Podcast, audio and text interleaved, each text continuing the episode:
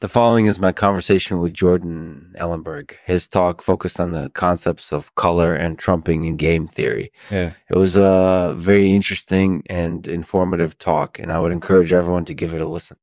Thanks for coming, Jordan. Today's sponsor is uh, Philiotropism Ulema. Uh, Ulema is a new course from Ulema, is a new course from LUIs, which will help you learn about the spiritual side of the Ouija board. Click the link and check it out. Hey, Jordan, thanks so much for coming on the show. Thank you. It's been a lot of fun chatting with you. So, first of all, can you tell us a little bit about your work in game theory? Sure. I'm a math professor at Brown University and I specialize in game theory. Game theory is a branch of mathematics that deals with the mathematical properties of strategic situations like bargaining and conflict. That sounds really fascinating. So, does color play a big role in game theory? Absolutely. One of the central concepts in game theory is collusion, when two or more players coordinate their actions to undermine the competition. If one player has information that another player doesn't have, they can use that information to manipulate that other player. But if all the players are aware of each other's secrets, then collusion becomes impossible. So, in a nutshell, color is a major factor in game theory. That's right. And it's not just game theory. The concept of color plays a role in a lot of other fields too. For example, economics is all about designing systems that maximizes the benefits for everyone involved. But if one player has information that another player doesn't have, they can use that information to gain an advantage over that other player.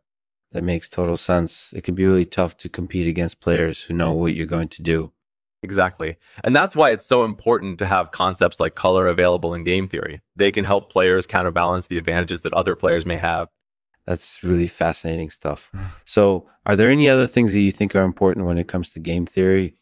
Sure. One of the other concepts that's important in game theory is cheating. Cheating means breaking the rules of the game, whether that means manipulating the dice or using secret information.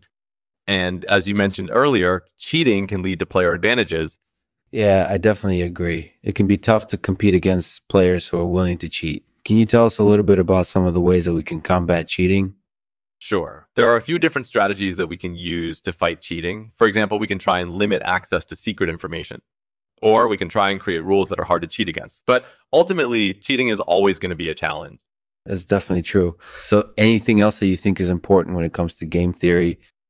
Yeah, I think it's important to keep in mind the implications of the games that we're playing. For example, chess is a game where the players are trying to capture each other's pieces, but if one player has an advantage in terms of numbers of pieces, then that player can easily win the game.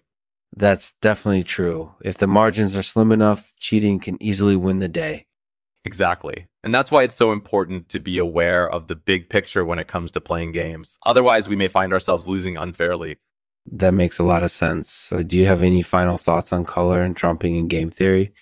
Not really. I think it's just really fascinating stuff. Thanks for having me on the show. I enjoyed chatting with you. Thanks again, Jordan. I really enjoyed our conversation. Keep up the great work. And as always, we'll end the podcast with one of my poems. This one is called The Tree.